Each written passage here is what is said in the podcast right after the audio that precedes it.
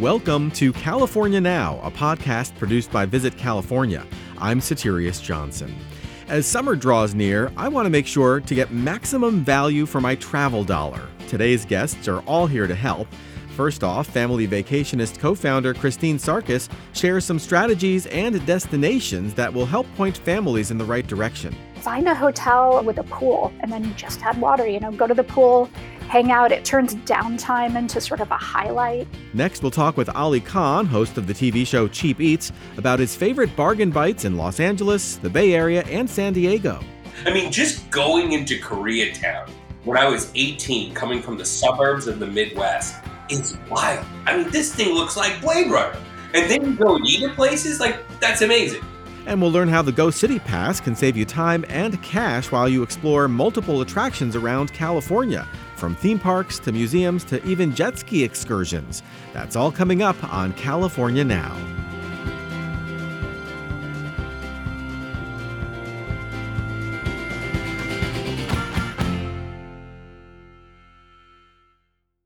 Everybody wants to spend wisely on vacation, paying for things you value, but not overpaying for stuff that isn't a priority.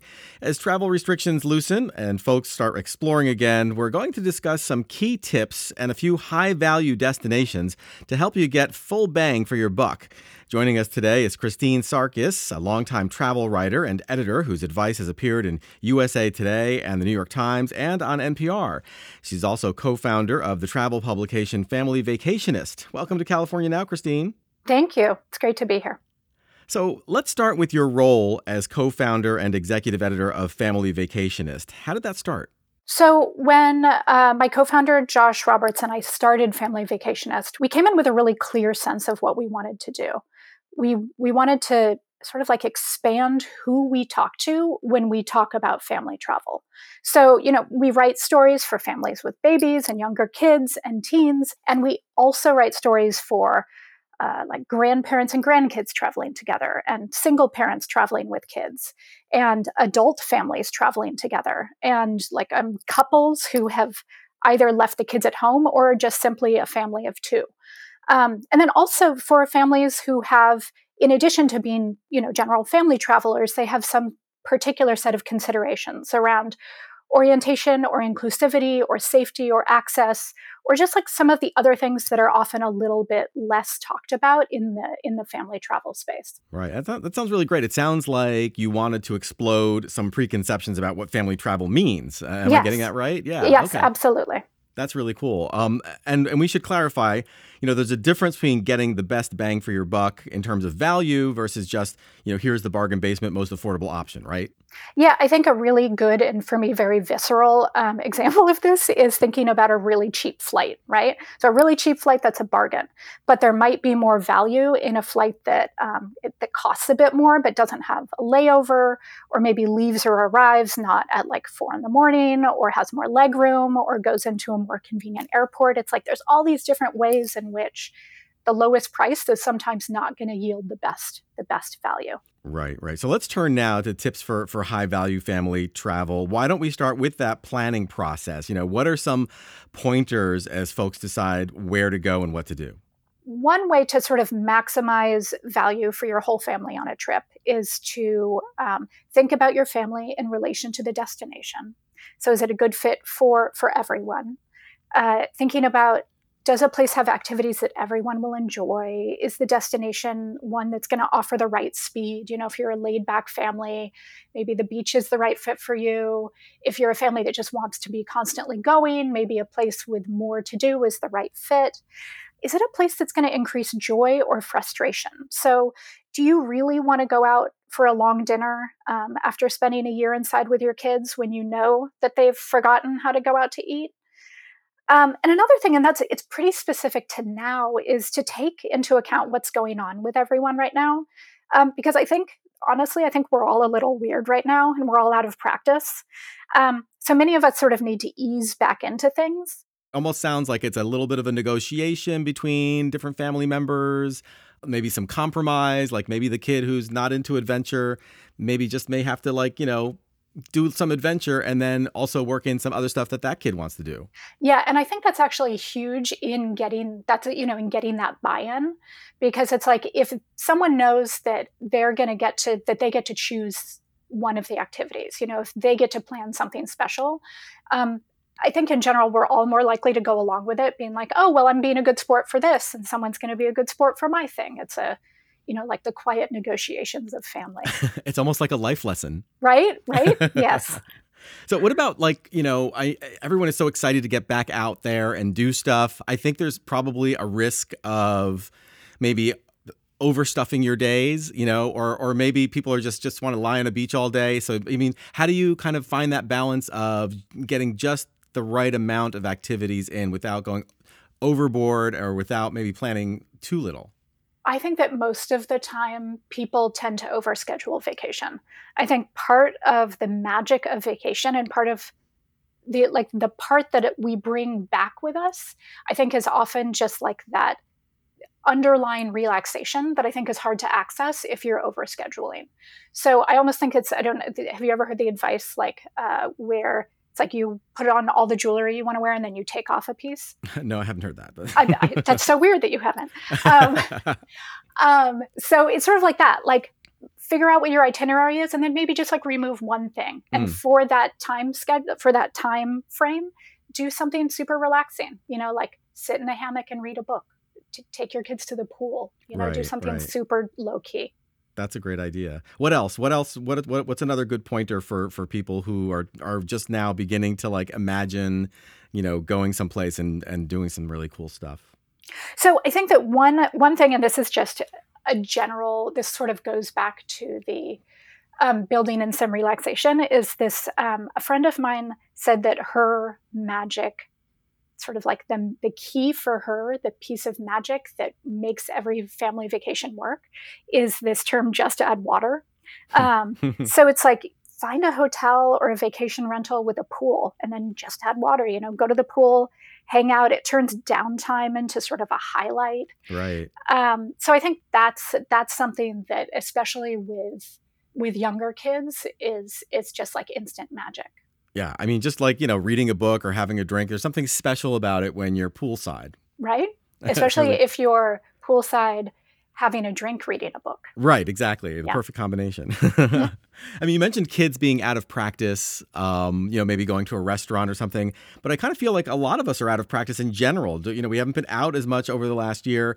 Do you see people taking that into account in general? Um, I think so. I think there's sort of two approaches. One is this um, like all in like make up for lost time. And then the other thing is like dipping your toe in a little bit more tentatively. I think that and i think sometimes that happens in the same family or in the same traveling group. And that can create sort of a set of of challenges. But i think that the key there is to sort of honor your comfort zone and the comfort zone of all of your traveling companions and sort of figure out where you can where you can meet in the middle Mm-hmm, um, mm-hmm. because not everybody's going to be ready for all the same things, and some people are going to be more than ready for for everything. Right. Okay. So let's talk about a few places around California where folks can go experience a diverse array of pleasures without breaking the bank. What comes to mind first? Okay. So my first suggestion is a little bit counterintuitive, and that is um, tourist attractions. Um, some tourist attractions right now are offering great value because they're less crowded. So it's it's like especially if you're playing tourist in your own town, sort of thing. It's a time to um, to hang out somewhere fun in a lower stress environment. So two examples of this. One is in um, San Francisco, like going to Pier 39 and taking a boat excursion and then doing some, you know, like grabbing a bite to eat. They have tons of outdoor dining right now. And then they have, you know, fun stuff like the carousel and the aquarium. And um, and it's all like in just like a it's not as crowded as usual it's just more relaxed. Right right. And you know when we talk about you know just add water there of course there are amazing beaches and lakes in california. Where are some you know places that you know might be a great bang for your buck when you want to sit maybe not necessarily poolside but you know along a natural body of water Yeah, so I think in general, I think that the last year has um, given us all new appreciation for outdoor destinations. We've mm-hmm. been spending a lot of time outside, and now it's time to like take that appreciation on the road, right? Um, so I think that you know beaches are great. They give there's there's enough room for everyone, especially like along the California coast. There's so many beautiful beaches, and you have the beaches with like sort of the different vibes. So like in Northern California and the Bay Area, you have like that. You know, you like bundle up sit on the beach and picnic and you're a little cold but it's fantastic. Um, and then you know central coast and southern california you have like that more typical california beach experience. Um, there's also like heading into like national parks state parks and regional parks. Um, since a lot of them still have reduced capacity it's a nice place to be able to sort of scale up or down and sort of create the right fit vacation for you. So, so what are some that stand out to you Oh, let's see. Um, I'm a huge, a huge fan of Yosemite. Um, it's it's one of the national parks that's closest to me. I grew up going there. I love it. Um, one trick that I've learned only recently, though, is that, um, and especially in a summer like this, where accommodations in the park are all, and this goes not just for Yosemite, but this is true for a lot of national parks. Accommodations inside the park are pretty booked up already. Mm-hmm. Mm-hmm. Um, but most parks are ringed by really great accommodations options. So um, I recently stayed at Rush Creek Lodge outside of Yosemite. Um, and it was so, it's the first time I've ever stayed um, near Yosemite, but not in Yosemite. And it was so fun. It was like, the, it felt like uh, a naturey based resort. Um, and they had a lot of sort of like guided options that allowed me to see Yosemite in ways that I that I hadn't, even though I had been there many times. Right, right. What about traveling, you know, during off season or shoulder season? I mean, would that have a, a, a positive impact on on value? Oh, always, always. And if you if you can do it, I mean, I um, I hope my um, children's principal is not listening because I regularly pull my kids out of school for like an extra day or two just to like maximize the value of a weekend. Like by mm-hmm. building our own long weekend, um, we're able to go, and not only are the prices better and the crowd smaller, but often you get like the weather tends to be better, especially if you're doing like spring or fall travel. You don't get the heat of summer and the crowds. Um, and going you know going like uh, sort of those uh, shoulder season trips even to places that aren't known for being particularly great at shoulder season i think in california you pretty much can't can't go wrong. Like in some destinations i understand that like if you're going out of season you're there's the possibility of having a very like you know weather wise a challenging experience, but right. I think in general it's not really a consideration for California. Right, right. Luckily, the weather in California is pretty much great all the time. yes. well, what about places with a lot of different price points? I mean, what's the strategy there, and and what's an example or two? So, the idea of destinations with different price points is you can go upscale, you can go budget, and you can also sort of do that magic thing of mixing it up where maybe you save a little on accommodations, but then you splurge on dinner, or you save up and do some sort of amazing organized trip or like tour. A great example of a destination with a lot of different price points is uh, Healdsburg in Sonoma. It's mm-hmm. got budget hotels, it's got ultra luxury hotels, it's got pretty much everything in between. Um, in terms of dining, it's got like a lot of like cool, casual, family oriented options that are pretty affordable, but it also has Michelin starred dining. And you can build an itinerary out of almost entirely free options, or you can go the money is no object route. And Healdsburg is not alone in having this adaptability. There are a lot of places that just where you can really, really mix and match and come up with something that fits your budget in a way that doesn't make you commit to being, you know, like a budget traveler or luxury traveler right. or, you know, something right. like that. Right. So, so what, what would be some examples of like some of the free options in Healdsburg? So Healdsburg has really beautiful nature. So it's right by the Russian River. You can go kayaking, you can swim, you can just lounge, you can hike. Um, it's got a lot of great cycling and it's fairly flat. So, you know, bringing a bike or renting a bike is another option.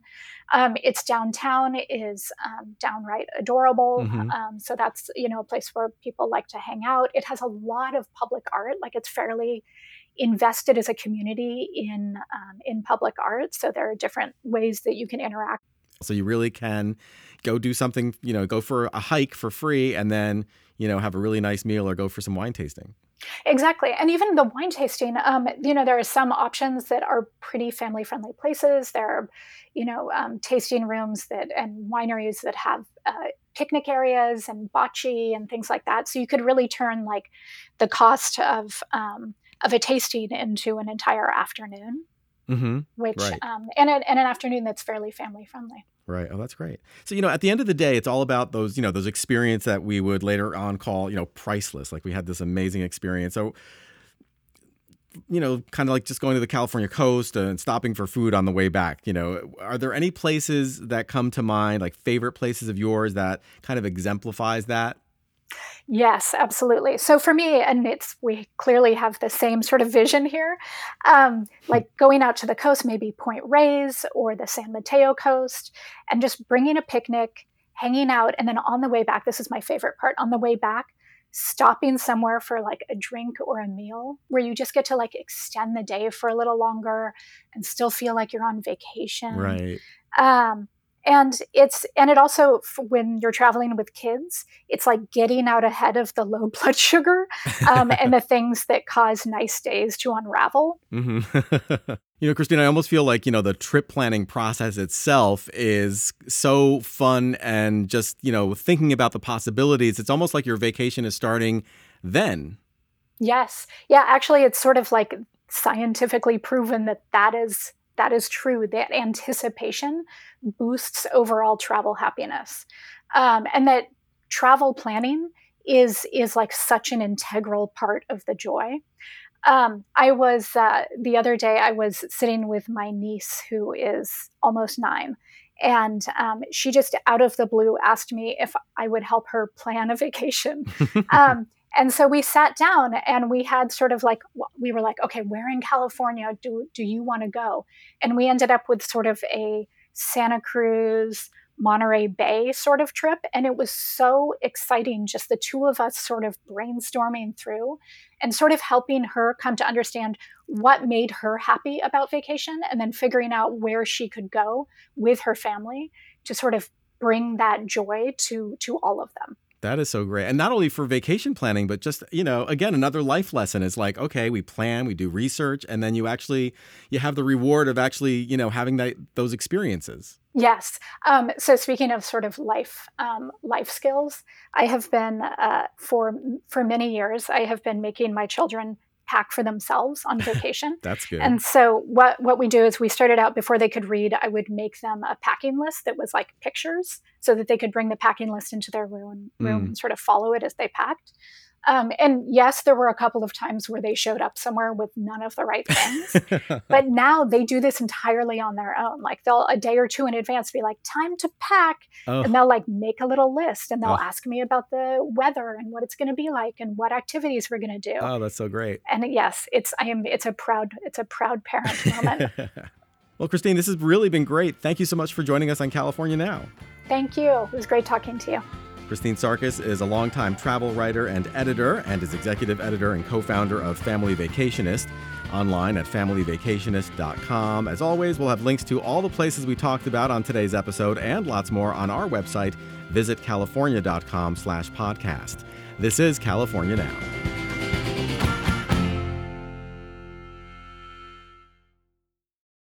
If you've ever imagined a California mountain road trip with waterfalls and wildflowers galore, you've probably pictured the High Sierra. All four regions of the High Sierra offer hundreds of miles of lush forests, lakes, and pristine wilderness to explore, from Lake Tahoe down through Sequoia National Forest. And this area is full of hidden gems. Places like Kings Canyon National Park offer world class views and outdoor experiences without epic crowds. You can see some of the largest trees in California, trees over a thousand years old, from sequoias to the famous Bennett juniper. Or strap on your headlamp and walk through an 1800s rail tunnel near Truckee. The High Sierra is a cinematic destination if you love hiking, climbing, or just want to try stand up paddleboarding on any of its hundreds of lakes. And did I mention wine? The western slopes of the High Sierra offer quaint family owned wineries in historic gold rush towns, plus an exploding new craft beer scene. To plan your High Sierra getaway and get some tips on how you can be a responsible traveler, visit CaliforniaHighSierra.com. That's CaliforniaHighSierra.com. If your restaurant budget is unlimited, California is a very nice place to be. If you're operating on a tighter food budget, the Golden State still offers amazing options. You just need to adopt the right mindset and know where to go. Here to chat about all of this is Ali Khan, who you may know from hosting five seasons of Cheap Eats on Cooking Channel. Besides TV, he's also known for his food writing, including the blog Bang for Your Burger Buck. Welcome to California Now, Ali. Hey, thank you. Great to be. Uh, it, it feels good to be back in California, so to speak. yeah. So for listeners who aren't familiar with your work on Cheap Eats and the like, how'd you get started? It was a ten-year journey. Um, I'm originally from the Midwest. I came to Los Angeles to chase a dream in entertainment. I studied theater at USC, um, and this was many, many moons ago. Uh, before the internet as we kind of know it. And, um, you know, I found myself, um, you know, hustling around looking for acting jobs and whatnot um, in Los Angeles in like 1999. And a job fell in my lap in 2003. A friend of mine uh, offered me a job to write a restaurant guidebook for a magazine called Black Book. And I always preface this with um, this was 2003, the age hmm. before Yelp, the age before um, smartphones. And I always had this passion and knowledge for food and my friend knew this because he knew me since i was 12 and you know as he was kind of canvassing folks who lived in los angeles who could help out he knew i would be a really good fit But I kind of like tell people straight up. And as a 44 year old grown man, I could say I was just a fat kid who really loved to eat. And I'd also add too, like both my parents immigrated from Bangladesh. Growing up in the Midwest in the 1980s, you realize that food culture means so much. Um, you know what you what I ate at home that my mom would make, and when we would go to like community uh, dinner parties and stuff like that was so different than going to my friend's birthday party and having pepperoni pizza and stuff. So I feel like I had an advantage growing up, just having a more diverse palate. So it was in my bones, in my DNA. I wrote this restaurant guidebook when it came out. Um, I mentioned I'd gone to USC. I had some friends who'd gone to film school, and this was kind of like when Food Network was really hitting its stride. And my friends who had gone to film school, who knew that I was trying to get into, you know, the entertainment business, get in front of the camera, were like, "You should work on food." So that started a ten-year journey of pitching a food show and doing a bit of a Hollywood hustle. And when I finally landed with the right opportunity at Food Network um, it was an, a time where, you know, I think the network was realizing there's all this talent and all these interesting voices that are coming out of, you know, self-publishing in the digital broadcast. So, right. you know, I had been food writing had turned into blogging and social media was just a way to kind of get, for me, get your voice out there. Now in this influencer age, it's full on like marketing tools, right? But it was really just kind of adapting to a very, very changing world uh, mm-hmm. in terms of media and following this dream of going, I can talk about food really, really well. I yeah. just need to figure out how to get my mug in front of the right person, you know? right. And, and, like the idea behind like cheap eats and uh, best bang for your burger buck. Um, it's kind of like the idea that late LA Times food critic Jonathan Gold was so big on, kind of like that some of the best food can actually be found in places that are all too easy to overlook, right? Absolutely. You know, uh, there's some Jonathan Gold is instrumental for me. Ultimately, his work is all about celebrating Los Angeles and exploring all of it. And when I wrote uh, for Black Book, because I'd gone to USC, I was giving South LA.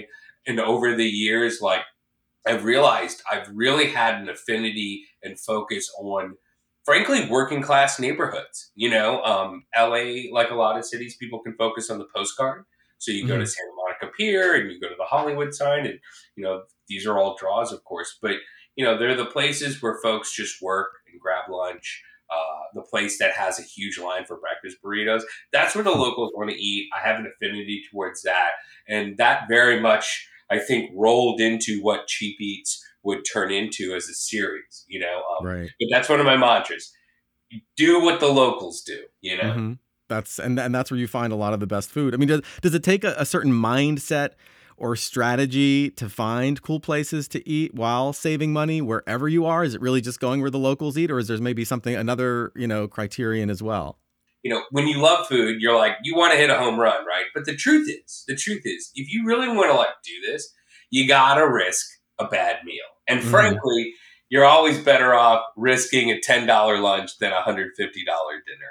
So I think part of it is just kind of going, hey, roll the dice, right, and take a chance. And um, you know, one of the things too, it's interesting with cheap eats and stuff like that, and you know, like how much, what is cheap, right? Value is is certainly relative, so you have to kind of like really set your expectations of what you're getting, um, and and, and what they're offering. Just because right. it's expensive doesn't make it better. There's just you gotta understand why it costs what it costs. yeah, exactly. And, and, I mean, for you, going out to eat really became a way to explore LA County, right? Oh my God, 100 billion percent. I mean, just going into Koreatown hmm. when I was 18, coming from the right. suburbs of the Midwest, is wild. I mean, this thing looks like Blade Runner. And then you can go and eat at places like that's amazing. Like, absolutely, what a fantastic way to really just understand, explore LA. So you mentioned Koreatown. Um, is that a place to this day that you still just can't get enough of? Um, and if so, like, what are some places that you'd recommend? Certainly Koreatown, but even more so than Koreatown, this is you know handling the geography at all. San Gabriel Valley. I hmm. mean, mm. my goodness gracious! Like the the quality and level and depth of uh, regionality, specificity of, of, of Chinese food, let alone everything else alone, is staggering. so, what are some places in the San Gabriel Valley that you'd want to go to? That you, if somebody was coming to LA, mm-hmm. and you would and you would tell you have to go to this this place and get this dish. We I used to live in downtown, and one time we just kind of popped over to a place called Elite Dim Sum in Monterey Park. And what I loved about their dim sum was it's kind of like a Din Tai Fung, which is in our it's in Arcadia and also now in Glendale, like the fancy mall, but it's excellent dim sum. Elite had excellent, like well crafted shumai. So you've mm. got like the dumpling that's got the, it, there's my favorite is a combo of ground pork and shrimp with roe on top, and mm. theirs was quite pretty. I hmm. remember when we ate at Elite, and my wife just is not a that as big of an eater and I am. Our check was ridiculous. I literally was like, it was so cheap that I was like, oh, we should have ordered more. You know, um, but Elite was lit. That shumai, my uh, god. Yeah, no, that that sounds amazing. Okay, how about some other places in in LA, in and around LA? I lived off my twenties on Zankou chicken. Um, Zankou chicken. I'm going to the one on Sunset Normandy. Uh, for, of course, everyone goes there, and the first thing they get is like the roast chicken um, you know, cooked on rotisserie, the pita bread, the hummus, the pickled beets, the toum, which is that garlic paste, which is lit up. But eventually I was like, I would start, I have a thing for spinning meat, my friend, like al pastor, shawarma, gyro.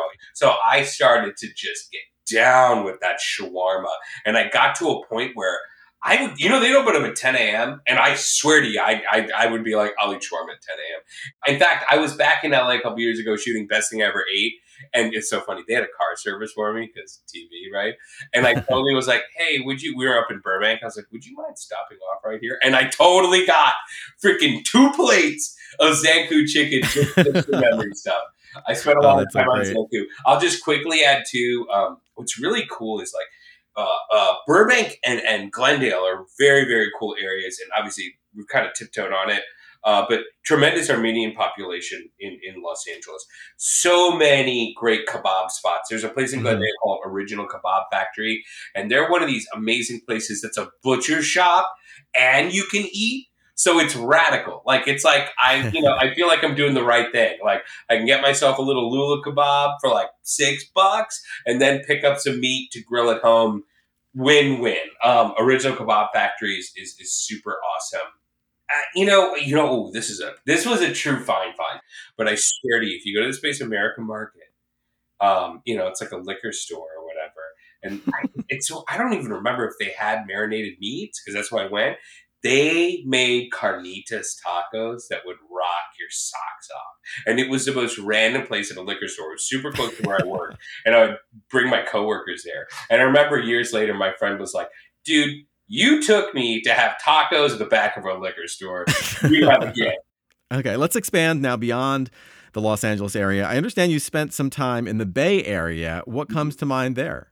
We really enjoyed going to neighborhood bistros. That that that's what I found myself uh, dining at repeatedly. You know, um, I will say this to get out of the way. Well, my wife lived in the Mission for a while. We used to uh, late night go to Taqueria Cancun, and I won't even tell you it's like the greatest burrito I've ever had. But let's be honest, one in the morning when there's a line, that's a good thing. Like you just have to that's a good thing. Um, but, right. but certainly, like in, in that area in the Mission, Delfina, wonderful restaurant. I mean, it's funny, it's billed as a pizzeria, but I adored the pastas there. Bacco and Noe Valley, same thing. And I feel like when I when I think about these kind of like bistro level type restaurants, um, you know, uh, more I guess I don't know if it, it, more trattoria than restaurante. I would mm-hmm. say what what really uh, took my breath away uh, was was was discovering um, pappardelle in a duck ragu you know, like mm. bolognese sauce. Like, I, and, and I really, I, I think about Italian food. I had a lot of great Italian food. We just happened to stumble across a series of kind of these neighborhood bistro level restaurants that were frankly, you know, pretty romantic. Uh, Absinthe in Hayes Valley comes to mind if you want. Oysters on the half shell. Okay, so we know what I love about the Bay Area. Oysters on the half shell. Okay. Hogs Island oysters in the Ferry Building. I wanted to propose to my wife there, but it was too busy. I was going to New Year's Eve. But Hogs Island oysters, I'll, when I'm back in San Fran, I, I will absolutely make tracks to the ferry building, Hogs Island for oysters, and Swan Oyster Depot, which is an amazing hmm. spot as well. Yeah. So, do you have any favorite bistros in San Francisco? You know, I mean, there there are a few, but I would certainly say, certainly if you're visiting San Francisco for the first time, Zuni Cafe is an icon. It's a beautiful restaurant, and it's really bistro, and it's just casualness and but the food is just to the nines. And they have a signature, really, it's just a full on famous dish, which is the Zuni chicken, and it's actually known. It, it, it does a three day salt brine, dry mm. brine, and uh, it's roasted, and you have to get it with the panzanella salad. It actually collects all the juices, and you know, start with some oysters. Do do it pro style, but uh, it, it, it's legendary, and in fact. Um, it, has been the way that method is, is actually known of the three day dry brine. It's how a lot of people do their Thanksgiving turkeys. You know, let's focus on one more destination. Um, how is San Diego when it comes to low cost dining? You know, I mean, I'll say this: what's really cool about San Diego, I'll tell you the ultimate, and this is kind of cheating. You're so close to Tijuana. Love San Diego. Love how it's close to Mexico. When you go down towards the border, San Diego really shifts, right? Like when you're in Chula Vista, you know you're getting close, you know? And I can't tell you how many people have said, like, oh, Chula Vista's got a great carniceria. You should get tacos there or whatever. There's a great place called uh, uh, Tacos El Gordo. That that if you if you had a friend from Mexico and you're like, let's get tacos, I definitely say take him to Gordo.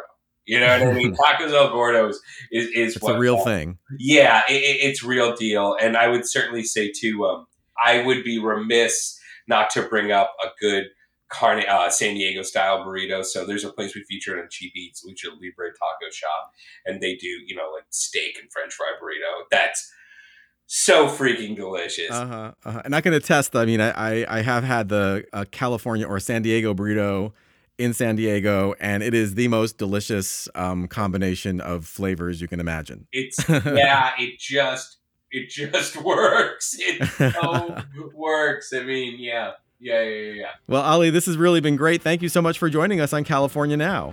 My pleasure. Thank you. Ali Khan is a multi hyphenate creative who writes and hosts shows about food like Cooking Channel's Cheap Eats. Ali is online at alikhaneats.com. That's also his Twitter handle, at Ali Khan Eats. As always, we'll have links to all the places we talked about on today's episode and lots more on our website, visitcalifornia.com slash podcast. This is California Now. Here's one way you might save some money on your next California vacation. Visit multiple attractions in the same city, but pay only once. That's exactly the idea behind Go City, which lets you buy passes for a day or several days for theme parks, museums, zoos, bike and bus tours, even whale watching. Here to tell us more about it is Sarah McCann, Senior Regional Director for Go City. Welcome to California Now, Sarah. Thank you so much for having me today. So, to start out, I'm sure you meet people all the time who don't know exactly what Go City is. So, how do these city passes work? Yeah, I think that is the most common question because it is quite confusing if you've never used a pass. So, as you said said before, the best thing is you pay once and you never have to buy anything at an attraction again. You can see it all, literally everything from, you know, the iconic unmissable attractions to local experiences. And one of the best parts is that you don't have to do any of the research. You know, Go City curates the best experiences for you. So we sell different passes for different cities. Um, we have two main sort of pass types. One is this all inclusive, kind of all you can eat buffet that is good for different days. So we have like a one day, a two day, a three day, a five day, so on and so forth. And then we have another pass that seems to be very popular now given the fact that people like a more leisurely experience, and that is called our Explorer Pass. It's a choice pass, which is good for 60 days. So it's great for a local or regional traveler that may want to go to a city more than once given um, a two month period. And again, they pay one price. So, you know, they range anywhere from $49 to $359, depending on which pass you guys are using and choosing and you get to um, use the attractions. You never have to decide before you actually buy it. You get to just kind of see what we offer and right. then have the flexibility to do what you want while you're in market. This is a really great idea. I know in the past, you know, uh, some theme parks would have passes similar to this, but what you're talking about isn't just for theme parks, right?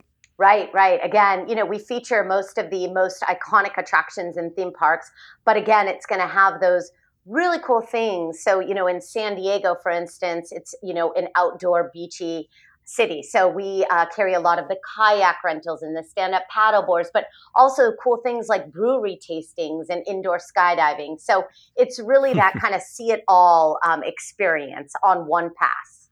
That's really cool. So let's get to some like specific examples in California. You mentioned a few, but you know, what are some of the big ticket attractions in California cities that are part of the Go City offerings? Like, what are the ones that really people love to take advantage of? Yeah, yeah, that's a great question. You know, I think again, we are um, focused in the three major cities in California, so San Diego, Los Angeles, and San Francisco. And we work with almost every attraction in the state, minus a couple. Um, but our big guys are Universal Studios, Warner Brothers Studio Tours. Those are both in Los Angeles. Six Flags, Magic Mountain, also Six Flags Discovery Kingdom up in the Bay Area. Um, we have Knott's Berry Farm. And then down in San Diego, we have SeaWorld, the San Diego Zoo, Legoland, California, the San Diego Zoo Safari Park. Um, so, pretty much all of the top main attractions in California. Mm. So if I, you know, if I already want to see a few of these attractions, it can really save me cash compared to paying for each one individually, right? Yeah, yeah. So again, you know, depending on which pass you use and how you utilize it, you're saving up to 50% versus buying the tickets at the gate. Um, again, it's hard, kind of, you have to look at how you're going to spend it and how many attractions you're going to use to figure out what that savings is. But yes, and then you're going to save a ton of time because you don't have to go to all of these different websites to actually purchase the tickets and remember where you save them if they're digital and um, all of that good stuff. So it's a great, great one stop shop for everything that you want to do in California. And, you know, um, at the same time, there's a ton of flexibility built in. So tell us about that. Yeah, you know, one of my favorite things is I think, you know, when you're going to a city, you know you want to do some things, but you just don't know what the weather's going to be like, or you don't know how your kids will be feeling that day, or if you don't know if you're going to enjoy the attraction as much as you thought you would. So it has so much flexibility. So, you know, with let's use the Los Angeles three day all inclusive as an example. For three days, you know, you can do as much as you want, as many times as you want. So if you go to Universal Studios and you stay there all day, that's great. But say you want to leave and then actually go catch another attraction, you can. Um, and then if you wake up and you know it's cloudy that day and you might want to stay indoors, or you know again if it's very hot, you want to stay indoors, you have the flexibility to do that. So it's really nice for that flexibility, not having to figure out what you're going to do before you get to market, figuring it out on the fly.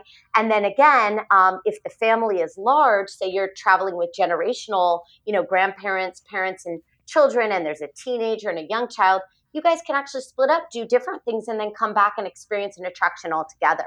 That flexibility is so important, especially right now, you know, in a pandemic. It's really great to be able to keep your plans open and always know that you have those options. It's really uh, a really great feature of it. Yeah, yeah. You know, our thing is, you know, customer is always top of mind. So flexibility, freedom, kind of all of that. And again, I think, you know, another thing is that we we really curate that experience. You know, you really don't have to do any research because from the local to the iconic, we're here to make sure that you get the support. So our customer support line is there to answer any questions. If you bought the pass and you don't know where to go, or if you don't know how to use it, we're always here to support. Mm. I imagine that Go City passes can spark longer stays. So you know, since people know they won't run out of things to do when visiting. Is that do you find that happening? Do people are people staying longer at these uh, destinations? Yeah, yeah. You know, it's interesting. I mean, pre-COVID, you know, our most popular passes for some of these cities, especially Los Angeles, was our five and seven day pass. It was good for um, non-consecutive day use in a 14 day period. But now with our Explorer Pass, that's good for 60 days. And even our three day pass, you know, our three day pass is probably the bread and butter in San Diego. And that means that people are actually spending three days consecutively visiting different attractions. So it's great to extend that stay and give people, you know, something to do. Um, I think, you know, some of the things that we've heard from our customers is that they didn't really know what to expect and they had a great time, but they probably would not have known about several of the places without the information provided. And some of those lesser known places were their favorites, actually.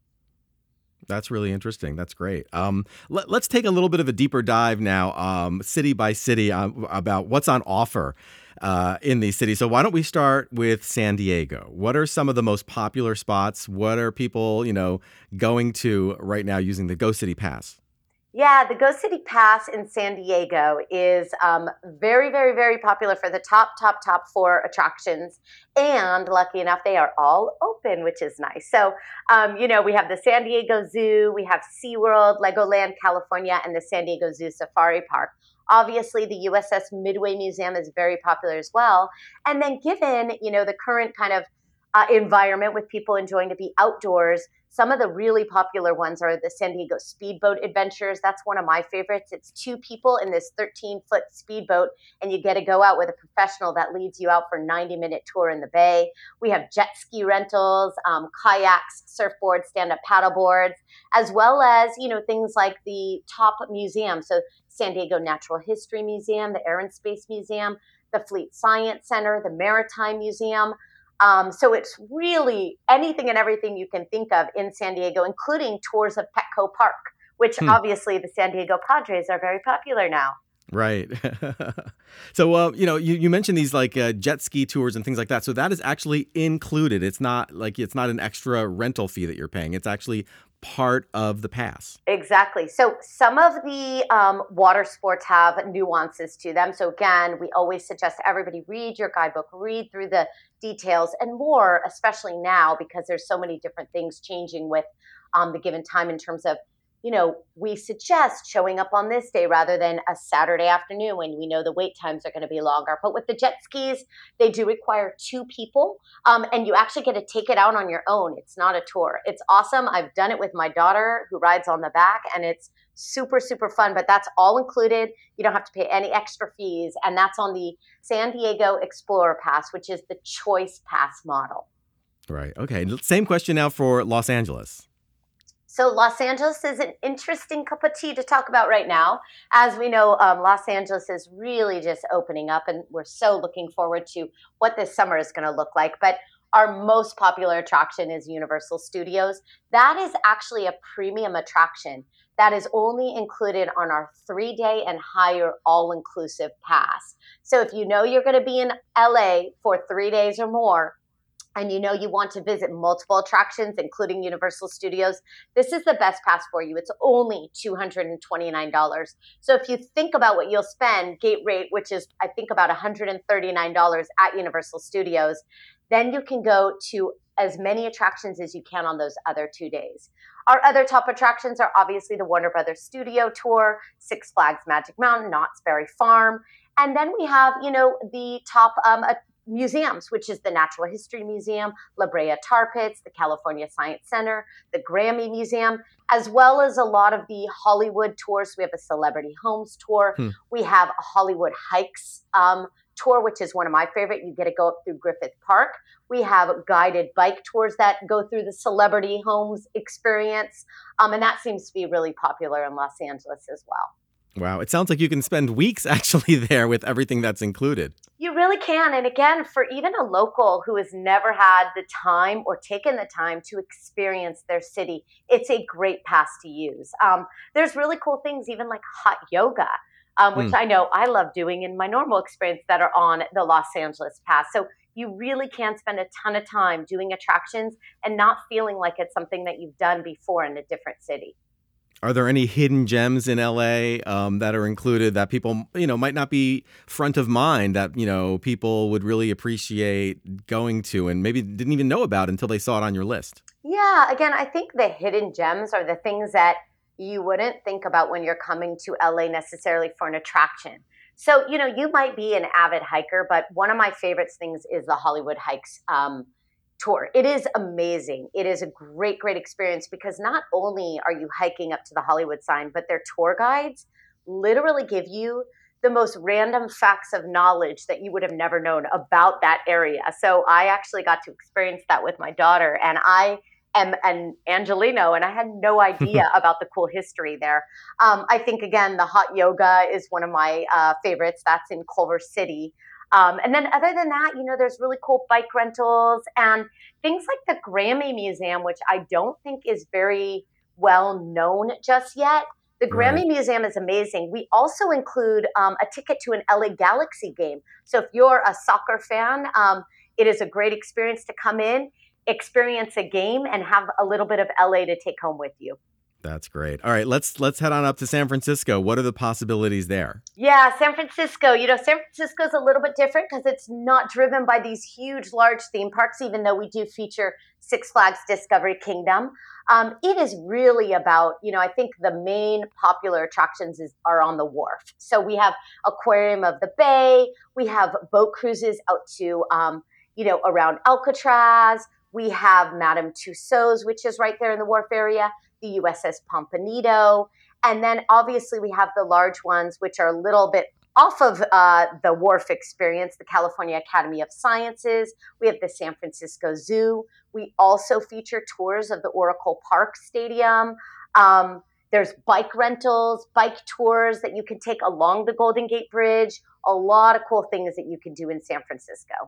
That's really cool. And San Francisco is such a great town, um, even just walking around it. So being able to have this pass and going from attraction to attraction to museum, I mean, it's just a, a really comprehensive way to, to kind of experience uh, the city. Yeah, yeah, and you can get a lot done in San Francisco in a short period of time because it's so small.